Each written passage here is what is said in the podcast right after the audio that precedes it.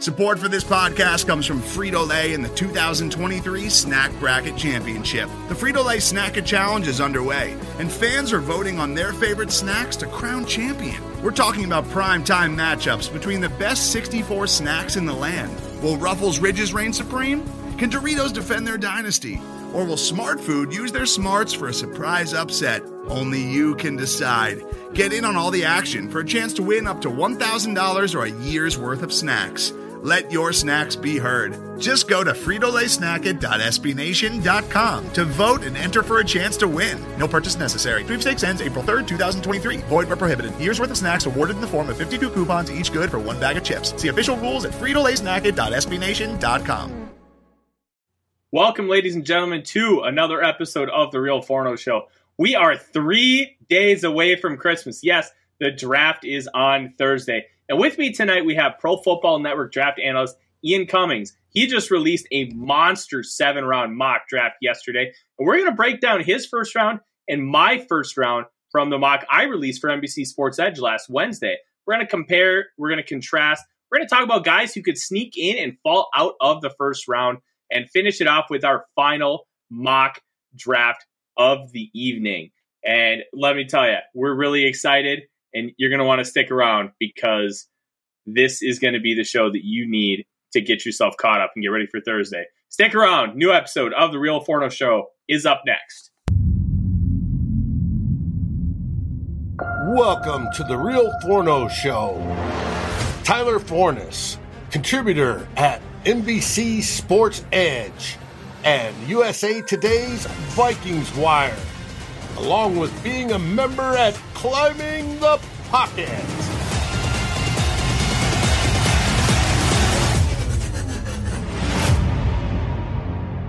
In the words of the great Brent Musburger, you are looking live. Welcome to another episode of The Real Forno Show. I am Tyler Fornes, and with me today, as I said, is Ian Cummings from Pro Football Network. Ian, I'm very excited to have you on because it, I love getting opinions of people that I really respect in talking about how this mock is, a, sorry, not mock draft, the N F L draft is going to shape out. How are you doing? Uh, and how excited are you for Thursday? I'm doing good, man. I'm a little burnt out, not going to lie. I mean, it's nonstop tape watching, nonstop analysis from, you know, June, August until now, right? So we've been on the hamster wheel this entire time. So I'm very excited to see what happens in the N F L draft. Not going to lie, I'm also excited to kind of unwind after, but you know, you got to get to that that apex, right? You got to get to the big event. So I'm very excited to see how it plays out. You know, I have a feeling we're going to have at least, you know, five big surprises in round one where we had no idea what was coming, right? That's always what happens. You know, you, you never know what to expect, but truly the best time of year, and I'm happy to be here.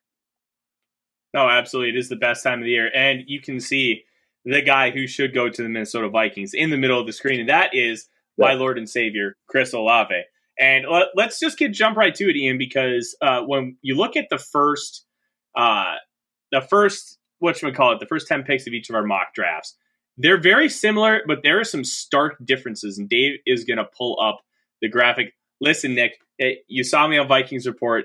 That was the Milton voice. I will maybe pull it out later.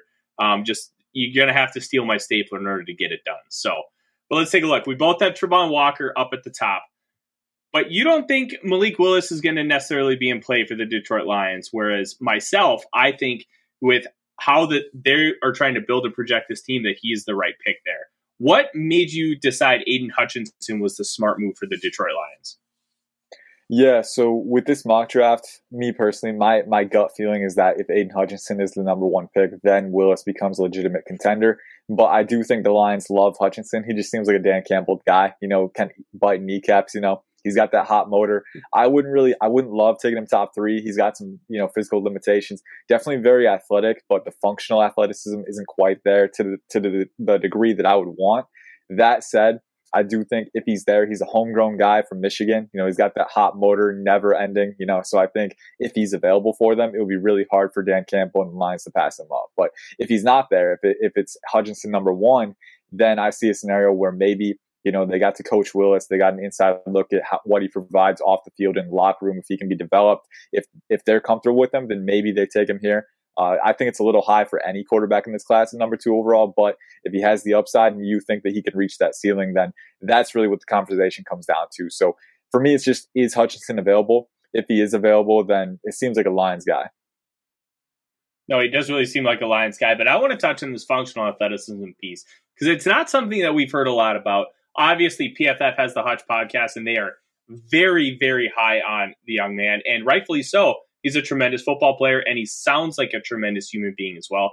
But that functional athleticism piece, when you talk about how there are limitations there, what specifically are you talking about? Like things like arm length. Guys have succeeded without elite arm length. It's not something that you need. It's more of a bonus, right? I, I think, you know, especially like Travon Walker, you look at him, thirty-five inch arms that, you know, when you have longer arms, it's a better conduit for power. So you can generate easier power. As we've seen with Hutchinson, even though he's around thirty-two, three-eighths, he can still generate pretty good power. So it's not just about how long you are, you know, it's about, you know, how well you attack, how well you kind of maximize your extensions. So there's a lot more that goes into it.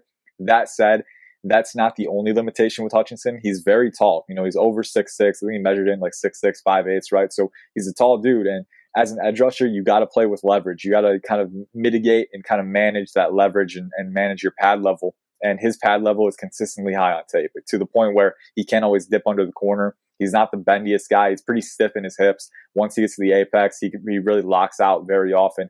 A little too often for me to say that he's this blue chip edge rusher. You know, and at the same time, he tested with very good burst uh, on at the N F L Combine, but because he's upright out of his stance so often, you know, I do think that burst doesn't show up quite as much as you'd want it to. Again, tested very well in the three cone, but the agility, not a very efficient mover on tape. So I do think there are steps that he can take to kind of glean more athleticism from his frame. But right now, you know, kind of stiff, kind of inefficient as a mover in space and around the apex. And to me, you know, that's a little bit too much for me to take him number two overall. It's just, I think it's things that you can iron out. I do think he has the upside, but right now he doesn't quite play to his athletic numbers.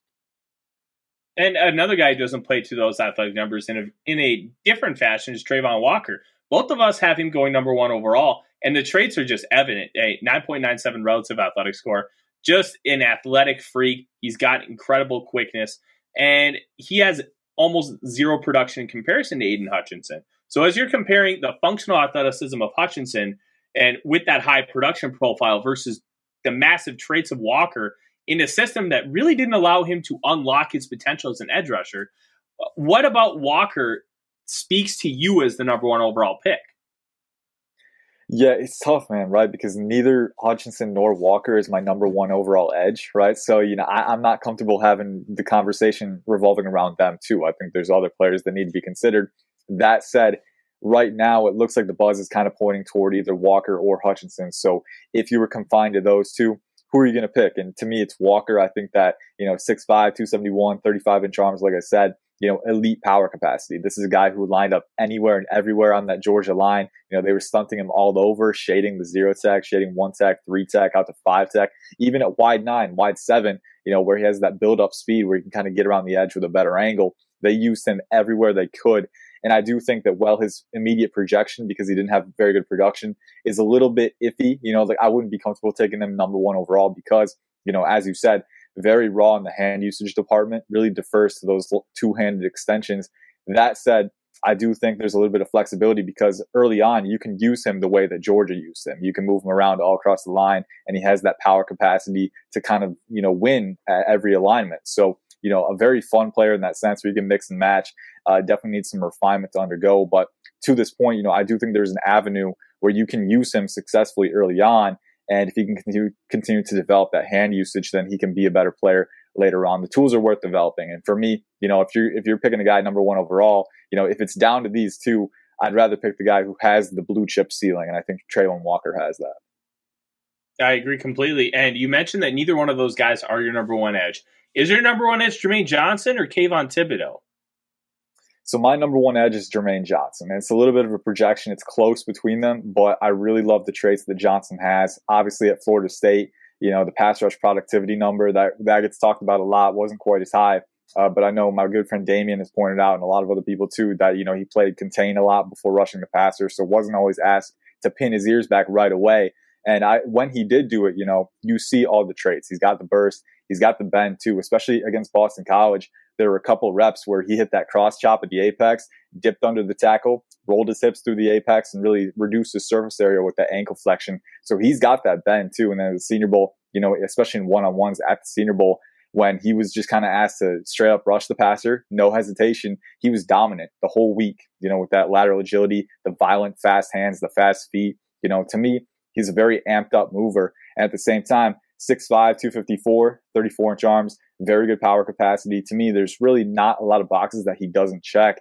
And then you move on to the running phase too. Very good run defender. Might be the best run defender in the draft at this point. So for me, Jermaine Johnson, very good profile as a pass rusher and a run defender. For me, that puts him over Kayvon. I love the upside with Kayvon, but I don't think he has quite as good bend as Jermaine Johnson. I do think that Kayvon was maybe a little overrated in that department early on. He does have some ankle flexion, but his hips lock up at the apex a lot. He's not super flexible in the hips, and that kind of mitigates his acceleration around the apex. He does have very good explosiveness, very good power capacity, but again, you know, he's really kind of reliant on those traits right now. So I want to see him improve that hand usage, and maybe if he improves that, he can glean more bend around the apex. But right now, Jermaine Johnson to me checks all the boxes, and so he's my number one edge. I understand completely. Uh, when you kind of take a look at this top ten, um, mine in comparison to yours, Ian, uh, before we move on to that next group, what kind of stands out to you as far as how we are, are different in this class? It's a tough question, man, because I do think, you know, at this point in the draft, there's a lot of the same players. They're kind of mixing and matching in the top ten. Trevor Penning at nine is one, but I do like that you put him there because I do think he could go that high. It seems like a guy that the N F L would like. I'm not quite as high on him. I do love the athleticism and the power and the and the nasty Mauler mentality. That's easy to win over guys, but at the same time, a lot of technical refinement to undergo. You know, I do think if you start him right away at left tackle, maybe going to be some lumps early on, not just, you know, losing reps, but also drawing a lot of penalties because he's very grabby, you know, very overzealous as a blocker, kind of, you know, a lot of room for refinement there. So I could see him going that high because he seems like a guy that the N F L would like, right? But at the same time, a lot of room for refinement. The quarterback's maybe another one. You know, I'm not sure quarterback goes quite as high. It's going to be tough to see because at the end of the day, you know, it's not just the on-field evaluation that matters. It's the off-field evaluation. Whether think whether they think that that quarterback, that that person is worth investing in long term, you know, that's something that each team has the resources to to make that decision. We don't necessarily have that. So that's a tough one. You know, in my mock, I had the Seahawks trading up from Malik Willis to number six and the Panthers trading down, acquiring extra picks and getting Kenny Pickett. So maybe there's some deals included in that. But at the same time, this class doesn't seem like one where teams would trade up for a quarterback. So we'll see. Again, it all comes down to each team's individual assessment of that quarterback and whether that can be the guy. No, I agree completely. This quarterback class is going to be very interesting because I only ended up with two guys in the first round, and I I could not figure out where to pair uh, either Desmond Ridder or Matt Corral, both of whom I think have a very high probability of going in the first round. But to kind of circle back to Trevor Penning, he just screams Seattle Seahawk. And it, yeah. They always beat to their own drum. They they like who they like, and they're going to take him. They're not going to give a flying crap about what anybody else thinks. He had a ninety-nine point nine run blocking grade per P F F last year, and he was just a nasty mauler on the interior. And I think that's something that Pete Carroll, with how he wants to play football, is going to prioritize, which is kind of why it makes sense. Otherwise, uh, if he falls to fourteen to the Ravens or seventeen to the Chargers, I think both could be uh, really interesting fits for him. But Penning is the guy. He could go as high as top ten. He could go as low as like twenty-eight. He's just had that, yeah. such wide variance because of everything that you laid out, the technical refinement that needs to happen. sixteen penalty is tied for most in the nation last year for Northern Iowa. And he's playing, I mean, the Missouri Valley is a good conference. That would probably be like the seventh or eighth best conference in the F B S, but it's still the F C S. So you're not you're not playing consistently good competition. You're not getting North Dakota and South Dakota State every week, so that that's a really interesting uh, thing to, that teams are going to have to parse out and try and figure out if they're really going to be able to take care of. As we move into the second grouping, that Dave has these wonderful graphics prepared. Um, there are a lot of very interesting uh, picks in this this group. Um, Now it, you'll have you'll have to remind me because I don't have teams, and I know you did some trades. You have Jameson Williams, I believe, going to the Chiefs um, at the Vikings selection, right? Uh, Yeah. I I was really in, intrigued by that trade down because they, they don't get two first-round picks this year. They get a first, a second, and a first next year. Uh, why did that trade make sense to you instead of twenty-nine and thirty, which seems to be the consensus uh, potential trade-up for the Chiefs? And why is Jameson Williams a priority over guys like Chris Olave, Treylon Burks? Yeah, it was kind of an experimental thing for me, you know, with these mock drafts, and especially this one later on, you know, earlier on in August and September, those are kind of experimental, right? So I'm kind of playing with different probabilities. Now we're kind of thinking, all right, what might happen? And for the Chiefs specifically, you know, one thing that I wanted to explore in this mock is like, you know, if they trade up, can they keep another first round pick while doing it, right? So I tried the trade valuation in the mock draft simulator, you know, came away with, you know, giving up a first next year and a second this year, and it accepted the trade. So I went with it. You know, I, I, it was just an experimental thing to see if they could keep that second first round pick. Obviously, if, if you're the Vikings, maybe you'd want to try and get a little bit more out of them, try and get that second first round pick.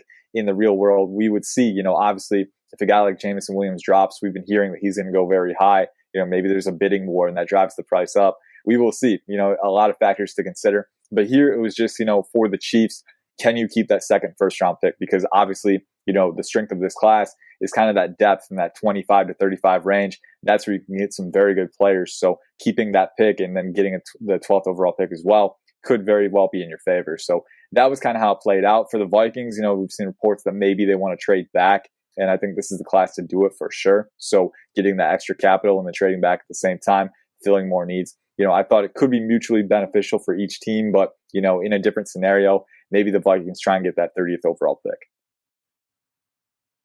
Oh, and, and also Jameson Williams. I met, I forgot to bring up Jameson Williams and why he's, uh, you know, the choice over Chris Olave. Really just the speed, right? I mean, the, the generational speed. I mean, it's not just regular speed. It's long strider. You know, like he opens up his strides and he's gone in open space. I do think he can be a complete receiver on top of that too. You know, a little bit of a wiry frame, but very good hip sync, very good stopping ability. We saw the stop and go against Georgia was lethal, right? He has that ability to use those micro movements to his advantage, very long frame, good body control. So I think for the Chiefs, getting that dynamic weapon, you know, as long as he's proven that he can be healthy, and I know that, you know, recent reports are optimistic that he's going to make a full recovery, maybe even be available for, for part of the twenty twenty-two season. You know, if that's the case, then getting that guy in your wide receiver room isn't a bad thing at all. I think he's, you know, one of the most dynamic weapons in this draft, and, you know, he's definitely worth the pick. I agree he's worth the pick, and I, I find it interesting that they almost try to get a Tyreek Hill replacement by selecting Jameson Williams because, as you mentioned, that start-stop ability, it's on an elite level, and what he's able to do in taking over against a team like Georgia, who just has a myriad of elite defenders on that unit, and it's it's insane the talent riches. But the one thing the Vikings fans are going to ask, and I'm going to put you on the spot here, you passed on both Kayvon Thibodeaux and Derek Stingley Junior, both of whom have been very hot topics among Vikings fans and in circles and just having conversations and trying to predict how the top eleven is going to go and see who's available at twelve. Um, obviously, the trade down nets incredible value for the Vikings, and that speaks to it for itself. But why does the trade down make more sense for you than taking either Thibodeaux or Stingley, both of whom are blue chip talents and fit needs for the Vikings? Yeah, and I will start with this. It doesn't necessarily make more sense. It's just with a mock draft, what you want to do is play different probabilities, right? So I can't, you can never box yourself into one thing with one mock draft. You know, if, if I was to flip a coin one hundred times, you know, probably fifty times I'd pick Derek Stingley at, at twelve, and then fifty times, you know, maybe try and get a deal trade back. Derek Stingley is a phenomenal value there, and I would just as soon pick him because he's a top five player for me. But for the Vikings in this in this mock draft, I was thinking, you know, can I get the same value? Because we know this corner class, especially at the top, you know, there's a lot of guys that you could consider in round one. You know, even beyond Stingley and Gardner, uh, there's, you know, Trent McDuffie, there's Kyler Gordon, there's Andrew Booth, who I absolutely love. There's Kyler Kaiir Elam, who I'm a big fan of too. You know, so a lot of guys, a very, it's a pretty strong corner class at the very top. So I'm thinking, if you're the Vikings, if you're set on picking a corner, maybe you can get a trade back and still get a guy that you really like at twenty-nine and get extra capital as well. So it's all about the value equation, trying out different things. But I would just as soon pick Derek Stingley. You know, I do think that he's a top five talent. And for me personally, you know, very good fit for that Viking scheme as well. So it all depends on, you know, what you're doing in that mock draft, in that particular scenario. Um, there's a lot of different probabilities that play out. And this is my first mock that I tried trades to. So I really wanted to go all in with it, just try different things. And, you know, that was kind of how it felt, uh, how it felt. Hey, that makes total sense when you're, when you're talking about a value perspective. Con- and considering Kwesi Adolfo-Mensah's background, working hedge funds on Wall Street, I think that's a really interesting uh, conundrum that we really haven't explored too much as far as Vikings analysts. What happens if you still trade down with those guys on the board? So I really appreciated that perspective. Uh, my pick for the Vikings ended up being Chris Olave with a trade down from twelve. They pick up an extra third round pick, and the Chargers go up and get Charles Cross, who, opposite of uh, Rashawn Slater, I just think gives them a tremendous tackle tandem.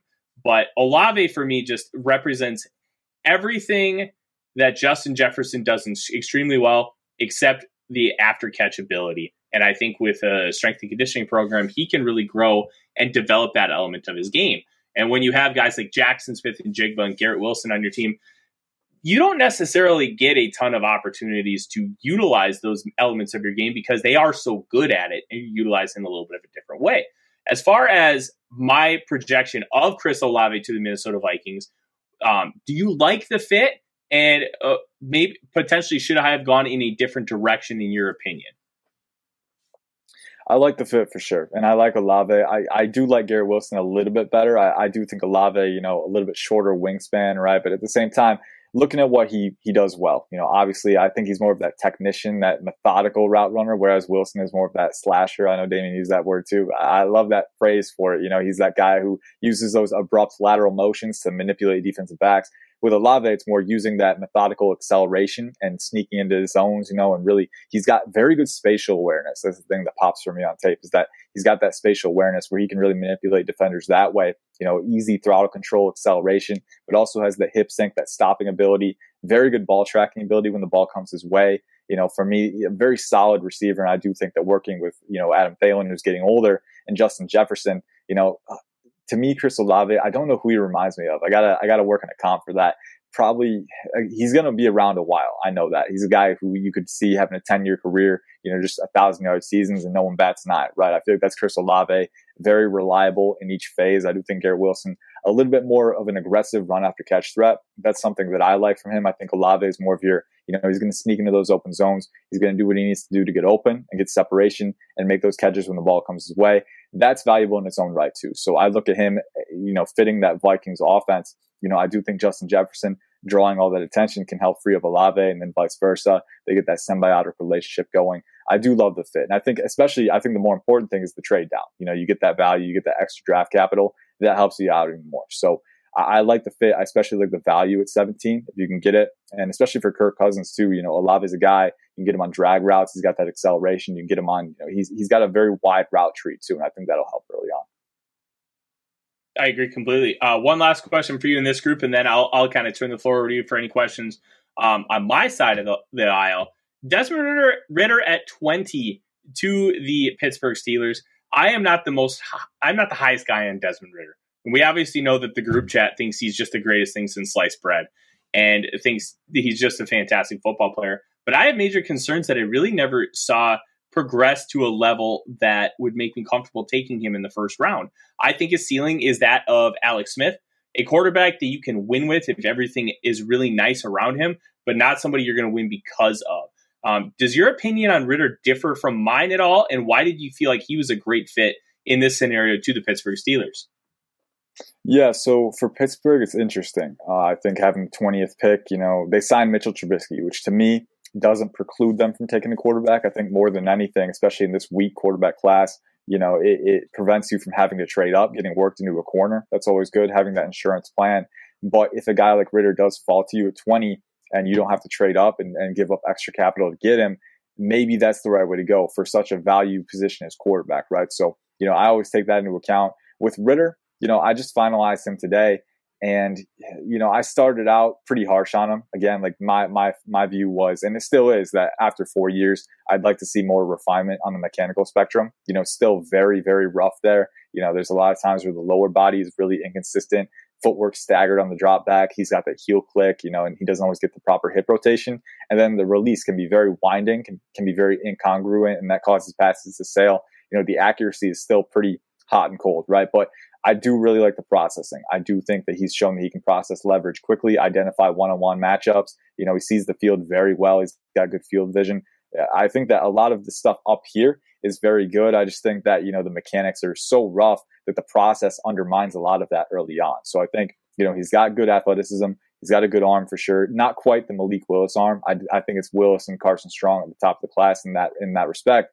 But I do think Ridder has a starter's arm. So if you can develop the mechanic, uh, he can be a very good player. It's just a matter of, you know, it's going to take a lot. At the same time, you know, mechanics can tend to be a habit for quarterbacks, right? Very hard to break. I do think that getting the opportunity to sit behind Mitch Trubisky for a little bit, you know, have Trubisky be that bridge quarterback, maybe give uh, Ridder an opportunity to develop and grow behind the scenes. We'll see. You know, I think that's really the, the best hope for him.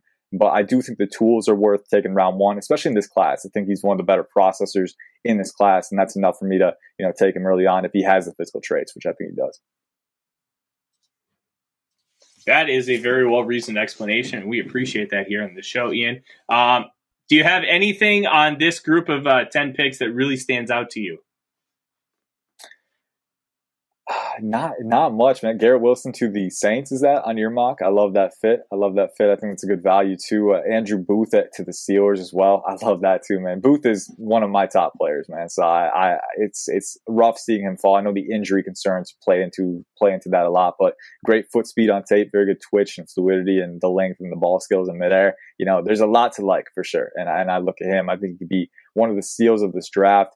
Uh, Jordan Davis going to uh, eighteen. That's a good one, too. I, I think that's the Eagles, right? That's the Eagles' second pick. Yep. They love those four three under schemes. So, you know, that four three under front, you know, you've got the on-ball Sam, the strong side D E, the three-tech, and then the nose tackle, that zero-tech, where you need him to two-gap and kind of occupy blocks. I think Jordan Davis is very good at that. We know the Eagles like him. So I actually mocked him to uh, the Eagles at fifteen, so we got a match there. But, uh, yeah, overall, it, this is one of the funnest ranges of the draft, kind of seeing how different things fall into place, you know, in that ten to twenty range. There's always a top five prospect that slips in this range, and, and the question is, who's going to take that guy? So I'm excited to see who it is this year. No, I, I completely agree. This is where things are going to really, really determine the rest of the draft, because the strength of this draft is arguably between eleven and about seventy, yeah. Where if you have a lot of picks in that range, that you're going to really be able to maximize your value. And as we kind of move forward in uh, our mock draft comparison here, uh, the last twelve picks, I think, based on how we had everything set up in the teens, is how we're going to have everything kind of shape out here at the end. Um, we both love the idea of Daxton Hill at number thirty to the Kansas City Chiefs. And even though we kind of uh, went a little bit of a different route for them to get there, um, I had the Chiefs staying at twenty-nine and you had them trading out. But Daxton Hill, to me, he's not a one-to-one comparison to Ter- Terem Matthew. Um, Matthew. I, I've been saying that wrong for a decade plus, and I don't know why. Um, It's not a one-to-one comparison. If you wanted to do that, you're you're going to take Jalen Petrie. But Hill is just a tremendous player in that you can be so multiple with him. And with how Steve Spagnuolo loves to run a massively aggressive defense, I think he just is a, is a fantastic fit. How do you see him fitting in with that defense? Yeah, I think you can play him anywhere. Real quick, I saw a comment about Kaiir Elam being underrated, and I want to co-sign on that. I love Kaiir Elam. He's a top fifteen player for me. I love the athleticism, the fluidity, the explosiveness. Uh, he's very physical as well. He misses tackles coming downhill, but I think in coverage, everything you need, a former wide receiver, so those instincts show up as well. But moving to Daxton Hill for the Chiefs, I do think, you know, you can play him anywhere. You know, that's the fun, that's the fun part. And really with, you know, the top three safeties in this class, all different molds with very fun projections, very exciting projections. Daxton Hill in particular, he played in the slot a lot for Michigan. I have to think that's where he's going to play a lot at, at Kansas City, but you don't have to box him in there. I think the the beauty with Daxton Hill is that, you know, offenses are changing so much pre-snap this, you know, in, in the modern N F L. If you need him to move around, he can. If you need him to shade out to the boundary, he's fluid enough to do that. If you need him to go too high, you know, draw back into, into the deep zone, he's got the explosiveness and the positioning to play there. And he's got the range for single high too. You know, I I really like the versatility that he provides.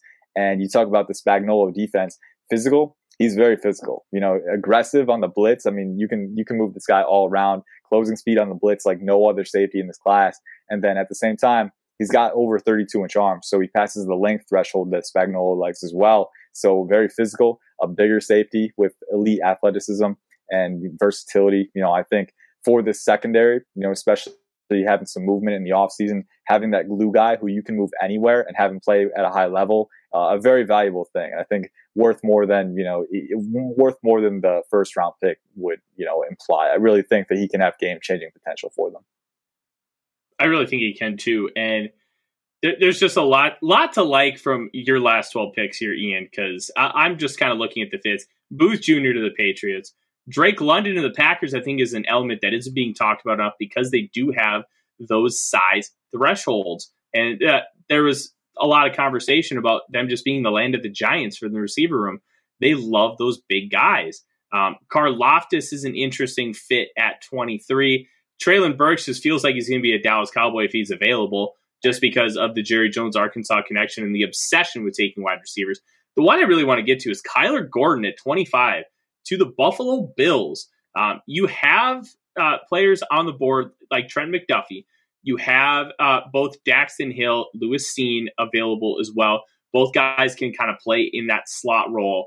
Like Kyler Gordon going this high is not something we've really seen since uh, Daniel Jeremiah really explored that with one of his first mock drafts. And he was one of the first people that was really high on Kyler Gordon.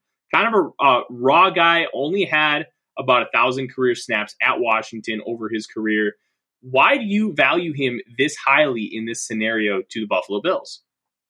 Yeah, and so, you know, obviously thinking about the mock draft, thinking about the different probabilities, of course, and after his pro day, you know, everyone was talking about after the combine because he ran in the four fives, which, you know, isn't a slow time for a corner. He was, I think, early four five too. So, but he was talking, people were talking about him as a faller, right?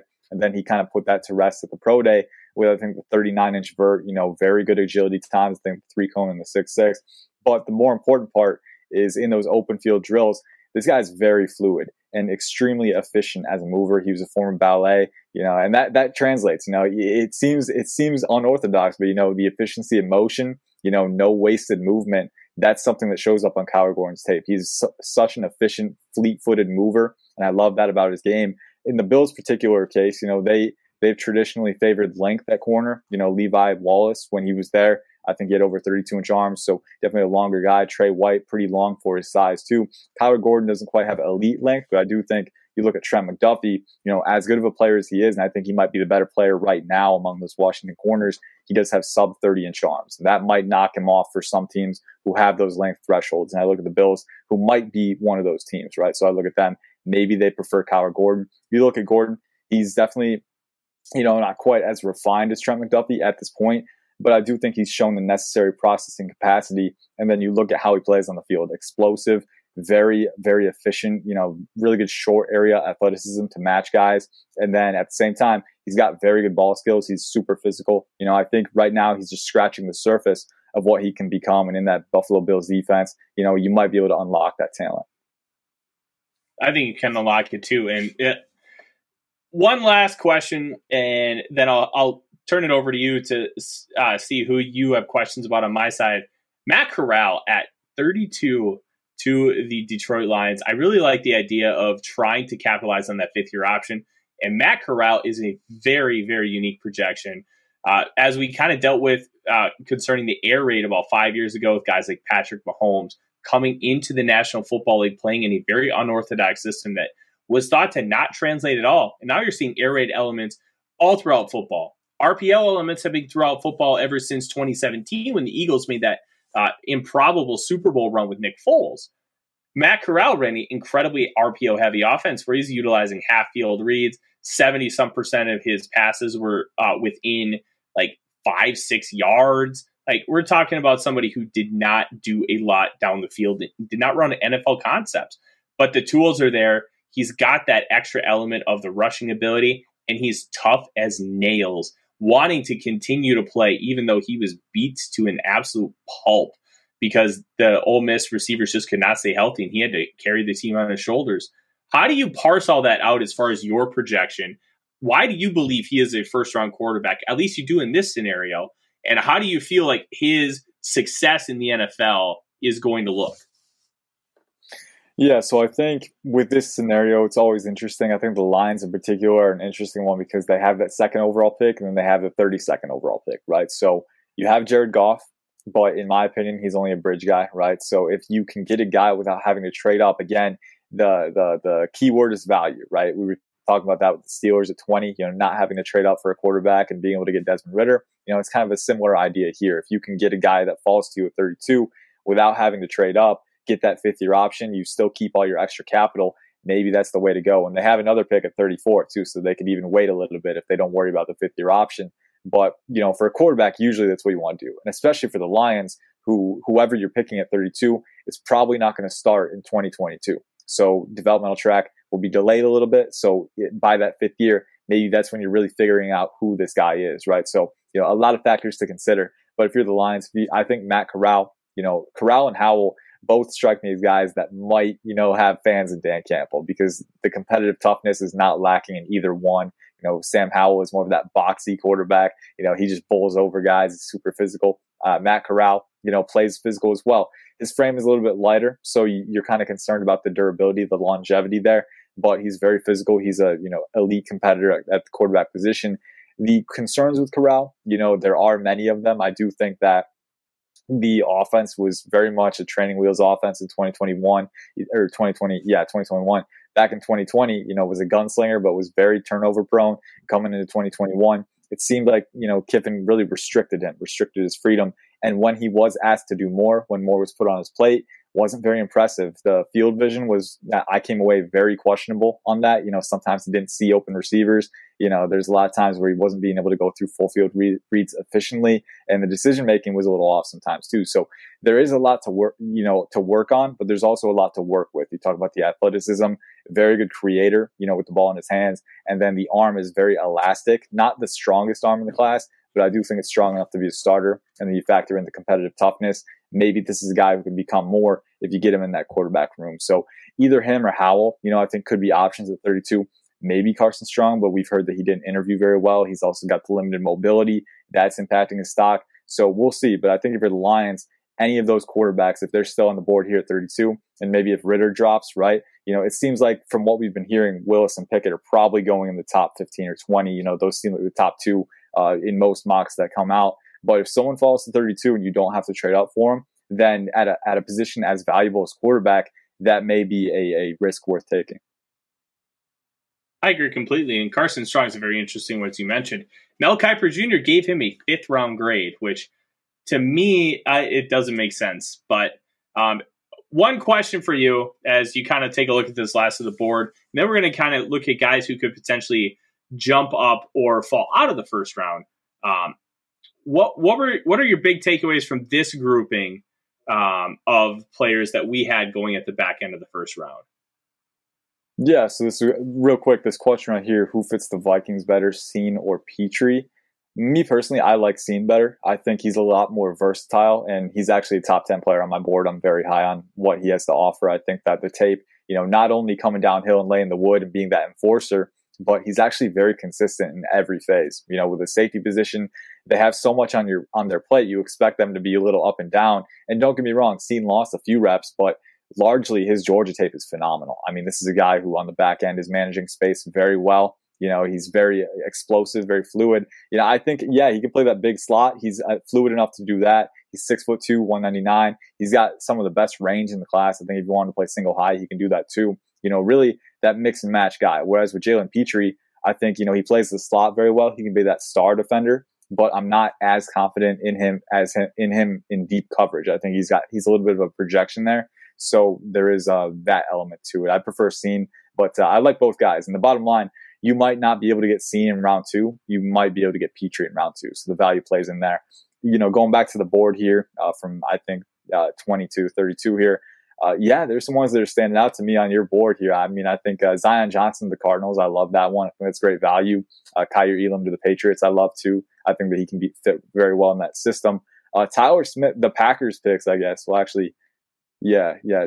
Uh, the Bills pick, Tyler Smith to the Bills. What kind of went through he your actually, mind in that one? Because I am going to the Saints. Um, that that was a trade up. Oh, so. Oh, okay. uh, The Bills that gave up a second to go up and get Burks, and then the Saints end up taking Tyler Smith.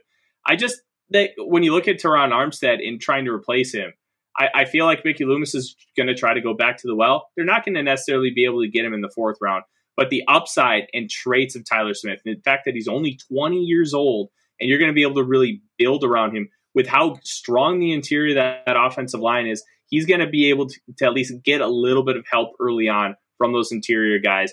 He's got all the physical traits and tools. He's got the size, the length.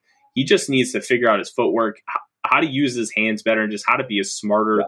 player when he's facing elite pass rushers. And when you have an offense that's built the way the Saints is, I think they can nurture that and try and figure it out on the fly. Yeah, I agree completely. And I think, too, you know, in your mock, Trevor Penning going top ten, if Penning can go top ten, then Tyler Smith can go round one. I don't, I don't, I think it's a reach for both of them. Don't get me wrong, but it can happen if, if they value them that highly. So we'll see. The N F L teams, you know, they tend to think, hey, we can develop this guy. And sometimes that's, that's all it takes. Absolutely. And the big thing with Tyler Smith, traits and age. He's got both on his side, and that's really going to be an interesting one. Um, Real quick before we get to this mock draft, Ian, um, one guy from you uh, from as far as who could sneak into the first round that would be a surprise, and one guy you think might be able to fall out that's consistently projected as a first round pick. One guy that might be able to fall out, and I'm gonna I'm gonna kind of cheat here. I saw a comment about him, Tyler Linderbaum, the center out of Iowa. You know, he's a phenomenal player. I think he's he's very he's very um smart. You know, he's got a high football I Q. You see how he processes leverage in those tight spaces. Very impressive. And then at the same time, very athletic player. Obviously tested very well at his pro day. Uh, a little bit underweight. That's the thing, and and that shows up on tape. I do think he has good play strength, enough functional strength to to play on the interior. But some teams might think he's more confined to his zone scheme, and that might push him down a little bit. We saw last year Creed Humphrey fell to the bottom of the second. He was a first-round player all the way on my board, so I think Linderbaum might have a similar fall based on positional value and, you know, perceived scheme limitations, and then he'll go on to be a, a ten-year starter, like the comments said. Who might sneak into the first round?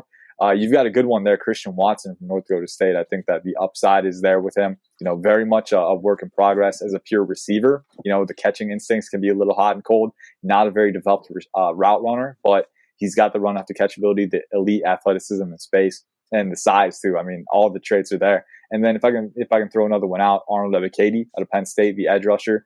I am very high on this guy, and I do think, you know, age isn't quite on his side. He's going to be twenty-three years old, but he's got all the traits. You know, he's a little bit smaller at around six two and three eighths, two fifty-one, thirty-four inch arms though. So great proportional length, great power capacity. He's explosive. He's twitchy. He's got ankle flexion, hot motor, violent hands. I, I absolutely love Ebiketie's game, and I'm very high on him. He's a top twenty guy for me, but I do think if, if someone likes him enough, he could sneak into round one, and I think he'd be worth it.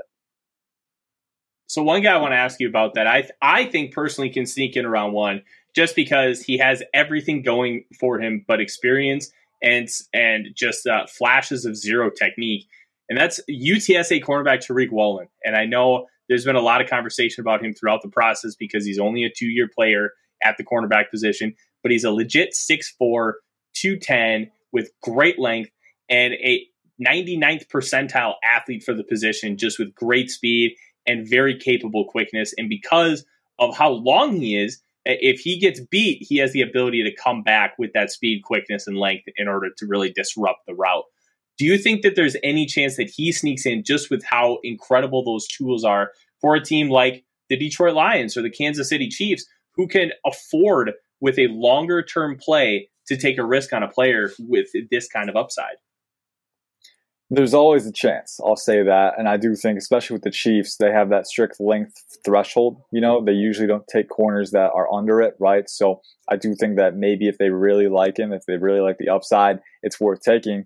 I will say he's a lot more upside than, you know, guaranteed utility right now. You know, it's, it's a lot of projection for sure, and maybe a little too much for me to be comfortable taking him in round one. I love him on day two, especially in zone dominant schemes like cover three. You know, I think he'd be very good there, but it is still projection there as well. I do think that the, the one thing that gives me solace is that, you know, I mean, obviously the tools, right? I mean, six four, two ten, like you said, arms longer than Kayvon Thibodeaux, a very, very, uh, a very wide disruptive window. And he, as a former wide receiver, he's got the ball skills too. He tracks the ball well. You know, I, I do think one reason you don't see a lot of taller corners in the N F L is because as a corner, you need to be able to gather yourself and sink your hips and, and efficiently change direction. and that can be a little tougher for taller guys. So it's a problem with Wollen too. I do think he's pretty fluid for his size, but overall it's not a strength for him, and he's going to have to keep refining his technique. That said, you know, if someone is, you know, willing to bank on the upside, the Chiefs as well. I mean, they have two first round picks, right? So you do have a little bit of flexibility. If you want to take a safe guy with one, you know, take a swing for the fences with one for the other, it's definitely possible. I would err on the side that he's more of a day two guy for sure, uh, with a lot, with a lot of projection to go. But, you know, we've seen, we've seen crazier things in round one. Teams are always willing to take those chances if they like the upside enough. Absolutely, and that, that's why I thought he could be a guy that would just potentially sneak in. As as we kind of wrap this p- portion of the conversation up, Dave is going to get the mock draft ready. I'm going to talk about our sponsor, Lake Monster Brewing, where we will be live Friday night starting at five thirty to talk about day two of the N F L draft. So I'll be sitting there with uh, all the guys, Matt, Miles, Ryan, and we're, I'm going to be sipping on a nice little Como Club Pilsner, a couple sours, maybe a porter. I don't know. We'll see kind of where the night takes us, but we're going to be having jersey giveaways. There's going to be swag available as well, and you'll be able to come up and interact with us, ask questions, have a beer, and just enjoy day two of the draft at our great sponsors, Lake Monster Brewing. And the last mock draft of draft season is upon us. Dave, let's get a rocking and rolling.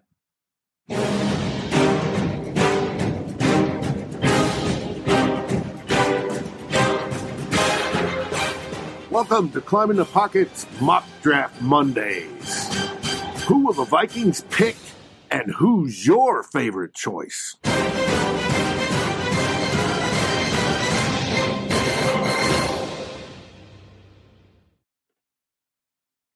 All right, we are here for the final mock draft of the season. Ian, it's pretty simple. We're just going to do a uh, three-round mock draft. Uh, Nick, I see you're asking for a seventh-rounder. Um, I just dropped one of those, what I would do for the Minnesota Vikings for the Vikings Wire. Uh, go ahead and check that out. And then uh, feel free to D M me with any questions. I would love to talk about it. Um, I will not be doing the mock in the Milton voice either.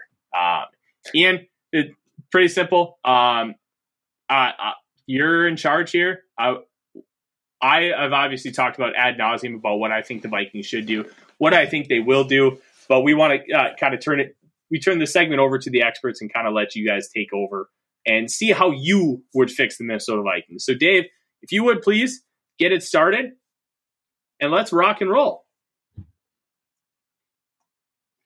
As you kind of go into this, Ian, what is your um, idea on how you want to fix the Vikings? What kind of strategy are you going to employ tonight? Yeah, so, I mean, the biggest thing is just playing the value on the board, right? I think you always have to go with that. Like, I'm usually going to – it's B P A versus need is always the debate. But to me, you know, each one exists on a spectrum. Like, maybe you need this position a little bit more, but the value is much better at another position. You know, maybe you take that other position just because of the, the value equation, right? So I'm trying to analyze that from all perspectives. Obviously, the Vikings have, you know, a number of different needs to different degrees. And what we're trying to figure out is, like, you know, which position has the best value, and is it enough to offset that need difference? So that's kind of what we're looking at here, just kind of playing the value on the board and see what comes out. Perfect. Uh, as you take a look at the uh, trade offer here from the Arizona Cardinals, uh, is that something that is appealing to you, Ian? Uh, if I can see it real quick. Yeah, I'm zooming in on my twenty-three, bad, but, fifty-six, uh, and fifty-five, and a third next year. It's a little enticing. Let's let's let's table it for now. Let's not reject it. Let's we can click outside the screen, I think, and and kind of uh, or click next, click the next button on the top right corner, and uh, we can go past it. Um, oh, the Falcons are offering a lot of picks too. What the heck? Let's okay, let's go. Actually, that that's trading like, out of first round, so yeah, I probably wouldn't. They, do but that. They're the interesting thing is they're offering both their seconds, both their thirds, and a second next year. So. I remember uh, talking with Dave. He uh, did a mock draft where they offered him that exact same trade. And on the Rich Hill trade chart, the Vikings win by like seventy-some points. So that mm-hmm. that's quite a big deal, but it, it's too reminiscent for me of the trade that the rookie Jacksonville Jaguars G M made in draft day where he, gave, he traded sixth overall for three seconds. Yeah, so it's like, for me personally, like, I would rather stay in round one. Like, I love the capital, for sure, and you should see me play Madden. Like, I'm trading veterans. I'm I'm getting twenty picks before the draft in Madden, but, you know, here I think we got to stick with the value on the board, stick with the first-round pick, and try and get a good player here. So uh, we will keep the trade offers, you know, on call for sure, but look at what the board is. And I don't know, man, you've got Travon Walker, which he probably doesn't fall this far. Again, I, sometimes with the mock draft simulators, sometimes the, you know, out the kind of out there outcomes happen, right, you know, with all the probabilities. So I'm going to I'm going to work with the assumption that he's not there just because, you know, that's kind of unrealistic. But looking at who's on the board, you got Jermaine Johnson, you got Derek Stingley, and I think those are the first two that I look at. I think with, but I think with the Vikings, you know, signings Za'Darius Smith, you still got Danielle Hunter, so you do have a little bit of immediate utility there. Whereas at corner, there's a lot less there. And I think with Derek Stingley, you know, Ed Donatel, you know, coming from the Fangio tree, exotic blitzes, you need your corners to play on an island if they if they can, you know. So I think I'm looking at Derek Stingley, and I'm saying he's probably the B P A for me anyway. So I would probably pick Derek Stingley here at number twelve. Uh, we were talking about it, you know, when we were analyzing the mock drafts. You know, if I hadn't traded back, probably would have picked Stingley here. So I'm just going to go with that second outcome and take Derek Stingley. Okay. And uh, I'll ask you this as we kind of load up. One of the biggest uh, things that I noticed with Stingley is there was obviously that regression from twenty nineteen. Uh, and he was on arguably the best college football team that's ever existed. Do you think him being on such an elite team with how those circumstances played out impacted how good his play was versus what we saw after that? Me personally, I don't think so. And I think that, you know, in twenty twenty, he was a lot better than given credit for. And even when he was healthy in twenty twenty-one, you know, I think that looking at what he, how he plays, you know, especially at corner, you know, a lot of the good reps are when you're not getting thrown at, right? And I think with Stingley, you know, that's kind of his bread and butter, right? Is like he has the elite short area, short area athleticism to match guys. Very good technique for his age. I mean, even in, in twenty nineteen, he was hitting wide receivers with that kick slide, you know, to press him close to the sideline, right? So, you know, he's a technician, he's patient, he's disciplined, you know, and I think that a lot of times in twenty twenty, you know, he didn't have the elite ball production, but he was still matching guys and, and staying in phase and locking down wide receivers. So, you know, I look at that elite man coverage corner and I'm thinking, you know, hey, he's got everything I want. So me personally, I think that you look at, you you kind of put his play in a silo, you know, you kind of look at it independently, and it still holds up to scrutiny. So, and the traits are there too. So I think getting him in an N F L training room with N F L coaches and N F L development could get him back to that twenty nineteen level and even beyond that. So it's a fun pick. I, I'm willing to bank on the upside for sure. Totally understandable to bank on the upside. And we're looking at the second round. We've got the top two players on the board are positions the Vikings really don't quote unquote need at this point, even though you could argue for both of them with Sam Howell and Kenneth Walker Junior David Ojabo's an interesting one. You also have Roger McCreary, Travis Jones, Jahan Dotson, Drake Jackson, who has not gotten a lot of love because of how poorly used he was at U S C, Chad Muma, DeMarvin Leal, Trey McBride, and Kyler Gordon. When you take a look at the board, Ian, what is your first instinct? So my first instinct is edge rusher because I got a couple ones that I really like here. And, you know, you mentioned him, Ajabo and Drake Jackson. You know, Ajabo is a little bit higher rated on my board, but he is not going to be healthy for the next year. So he's pretty much probably going to take a red shirt. You know, we've been hearing optimistic reports about his recovery. Maybe he's back in December or something. You know, yeah, I wouldn't go McCreary, especially after we just picked Stingley. You know, I don't think you need to double dip quite this early at corner. You know, maybe maybe double dip in round three or round four. But, you know, I think with this round two, go somewhere else. I'm looking at, you know, Ajabo and, and, and Drake Jackson because I do think Ajabo and Sean Ryan, too. I mean, is he is he on the board right now? If he's on, he the, board, on the board, then I would definitely I would definitely consider that because you got Jesse Davis at right guard, right? We got to change that. So I think, um, you know, Sean Ryan is a very a very fun player. You know, I think Ryan, you look at playing at left tackle at U C L A, you know, the biggest knock on his tape is the shorter arm length, but at the same time, elite core strength. Very powerful hands. He's got a mauler mentality. Very good knee bend and athleticism, too. So I think you put Sean Ryan on the interior alongside Brian O'Neill. I mean, that is a physical right side of the line. I would I would pay to see that. So it's down to Ajabo, Drake Jackson, and I think Sean Ryan. Maybe Petrie. You know, I don't know. Petrie is, is a tough one because how does he project, right? Like, I think that, you know, at Baylor, he played a lot in the slot. And I think how he best projects in the N F L is in that hybrid star slot role, you know, kind of hybrid slot linebacker type deal. So, you know, if you're putting him in too high, you know, how's he going to fare there? A little bit too much of a projection for me in that role to say that I would take him this high. Drake Jackson. We got fans of Drake Jackson, man. I am torn. What do you think about this one, Tyler? Who are you leaning? It's really hard to say no to Ojabo, but with an Achilles and how he wins, he wins with explosiveness. Is he ever going to be able to yeah. regain that explosion because of the Achilles injury? And you generate so much of that from your lower half, and especially pushing off of the ground. And your Achilles is a big part of that, which is why a lot of guys tend to tear them. Um, I like the idea of Ojabo. I think Drake Jackson, I I love the upside. There's potential of him maybe being a top ten player in this class going into the year. But there was just there's just so many questions surrounding him. I don't know if it's necessarily the right value. Um, I would consider a double dip at corner here. Drake Jackson.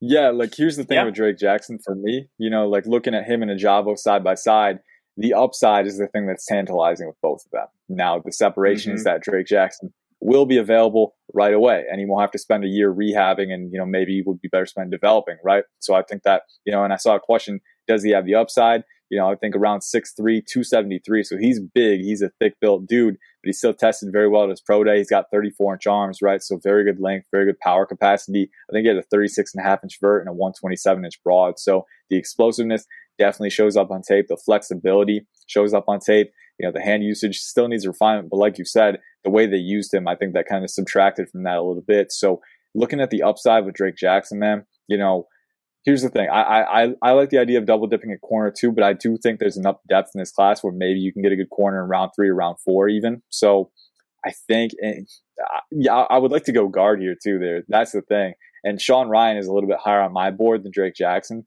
So you know, ruling out Ojabo, you you, ruling out Ojabo, we can say either Ryan or Drake Jackson. Ojabo, I, I love the talent, but again, he's not going to be available right away. Now, obviously, if you have Zadarius Smith and, and Jahniel Hunter, you know you have enough u- immediate utility with those veterans where you can afford to let Ojabo sit a year and then unleash him in twenty twenty-three. But right now, let's go for immediate utility. It's a tough one, man, but I'm going to go with uh, Drake Jackson. We'll try and get a guard and a, and a corner later on. All right. Drake Jackson, it is at forty-six. Producer Dave is grumpy in the truck because of the disrespect to the round bellies. Um, Dave is a former offensive lineman and defensive lineman, so he is a big fan of the trench guys. seventy-seven, we give that up to go to eighty-eight and get Dallas's fourth next year. What do you think? Uh, no, let's stay here. Let's stay here. All right. In, the, let's in stay this range, here. The drafts. The value kind of, you know, kind of decreases a little bit, right? You know, it, there's kind of a cliff that it hits. So I want to see if there's some second round value players still on the board that we can pounce on. You know, I think I think that's the better the better deal here. And this is interesting because uh, that Arif Hassan compiles the consensus board every year, and you have a lot of very vocal people that love Sky Moore. And right now on your board uh, for Pro Football Network, Ian, he is still available. And it um, it looks like he is ranked at number seventy. The consensus board has him at fifty-seven. So even though that vocal minority is speaking of him incredibly highly, he is not thought of in that same light. Uh, so he's available here. The other guy that's incredibly intriguing, um, Logan Hall. I love me some Logan Hall. The, you don't see many guys...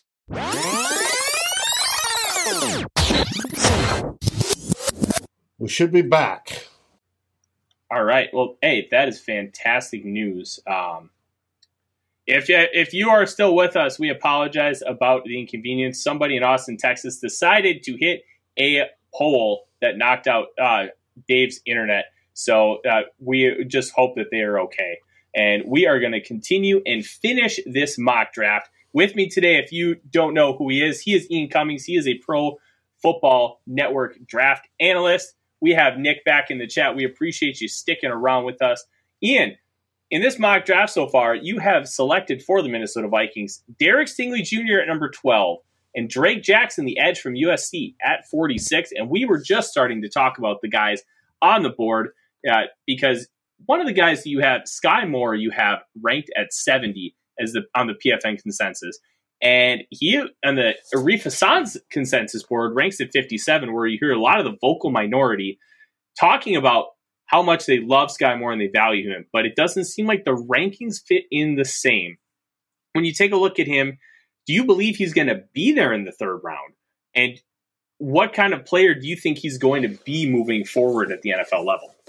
Yeah, looking at where it's been trending, uh, it's looking like he's trending a little bit higher, and I do have him a little bit higher than this. I remember when we talked about it, we were thinking, yeah, put him at seventy, so there's a chance that he sneaks into the second round, but it may be time, it may be due to move him up a little bit more because he is a very talented player. And I remember when I wrote up the scouting report, you know, the thing that really stuck out to me, if there's such a thing as a violent route runner, you know, this guy is it. I mean, he's so twitchy, so sudden with his movements at the, at the line. And I agree, you know, I, I I doubt he'd be here. So we can operate with the assumption that he wouldn't be here at this pick and look at other options on the board. Uh, going to let's let's switch to offensive guard if we can. I want to see the options there because I know, you know, we made we um we skipped Sean Ryan and Dave wasn't a fan of that. So let's see if we can get an interior offensive lineman and uh, get a get a big belly guy out here. So look at Cole Strange, obviously, you know, very athletic player who I thought showed out pretty well at the Senior Bowl. Um, he's a little bit, I would like him to get a little bit stronger, you know, play strength. He's, you know, not lacking in physical strength, but, you know, on the field, it doesn't always translate. But at the Senior Bowl, was a very resilient player, very good leverage, you know, very good athleticism.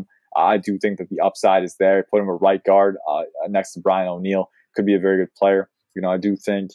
Right now on this board, it looks like he's probably the best value. Jamari Salyer is another one. He's ranked a little bit lower here, but I do think he can be a very good player. I think the, the key with Salyer is that he translates better to guard. You know, he played tackle in college. I think you put him at guard. You know, he's one of those guys who's like around six two, three twenty, you know, thirty-four inch arms. So very good power capacity with that length and can use that to drive guys back. But let's go Cole Strange here because I think it's a good value with the athleticism that he has. You know, they love athletic offensive linemen, and Strange can play center or guard. He's got that interior flexibility, which really helps him out there. And as Nick kind of uh, asks in the chat, do you think that because of the lack of picking up that fifth-year option, that the Vikings are going to prioritize taking a center over a guard in the middle rounds because it is viewed as that more premium position? I could see that for sure. You know, I think that, especially in this class, it's a little thin at the center position. Like, there's some guys who can play both, but if you're the Vikings, you know, I would definitely use one of those middle round picks on a center. You know, I think it's not just Cole Strange. Like, he can definitely play it, but there's other guys that could be options too. Cam Jurgens from Nebraska is one that I really like. A little undersized again, but, you know, in that zone scheme can be a very good player. I think that Luke Fortner from Kentucky is pretty underrated. I have a day two grade on him, and I think he'll be a very solid player for a long time.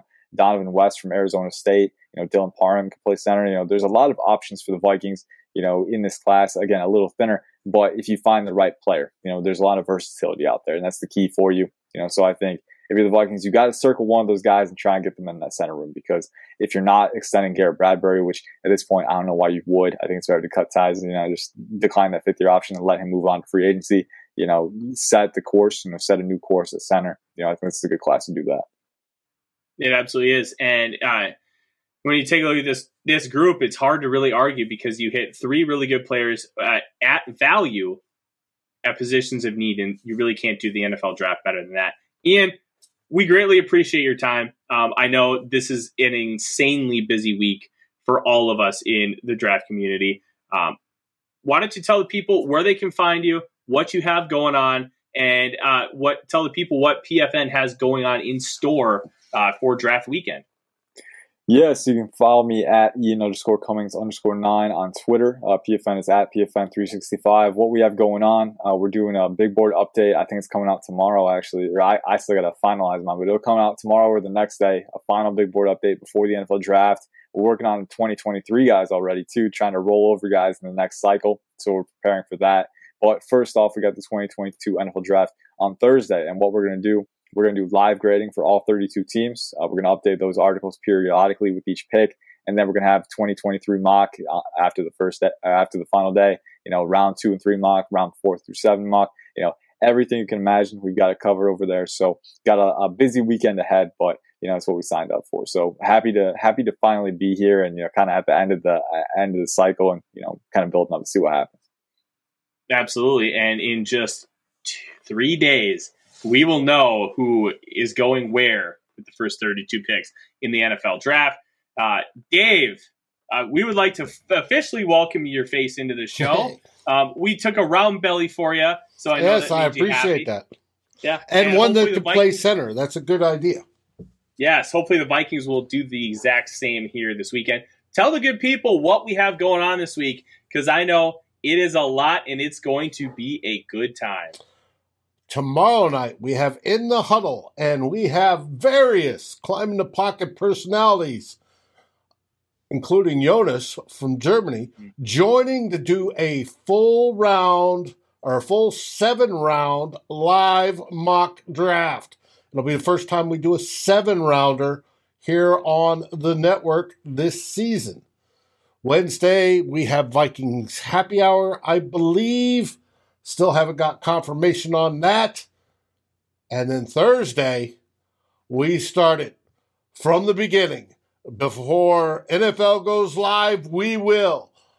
Wall-to-wall coverage of this year's N F L Draft. Thursday, Friday, and Saturday. Now, the special one is Friday from Lake Monster Brewing, where you have a chance to win a jersey, two U N L or U N R L sweatshirts that are absolutely sweet, and free beer from Lake Monster. Can't beat that for nothing. You get a chance to talk live on the air with our hosts and question, did the Vikings do well on day one? And have they done well so far during day two in the draft? Express your opinions, have good times, drink great beer, and have fun. And Saturday, we'll wrap up the final rounds and close it all out for the week. Should be an absolute blast. It absolutely should. And make sure you're on the lookout for me. This morning I dropped a what I would do seven-round Vikings mock draft for the Vikings Wire. I have later on this week a seven-round mock draft prediction of what Kwesi Adolfo-Mensah will be doing in this upcoming draft. I had a Youth piece released movement. today. Yes, I had a piece released today from N B C Sports Edge predicting four trades, including one that we saw Ian do in a different way, the Kansas City Chiefs trading up to get Jameson Williams because the fit just makes sense. And then I'll have uh, pieces before day two and day three with guys that you should keep your eye on and why th- why it matters where they end up going.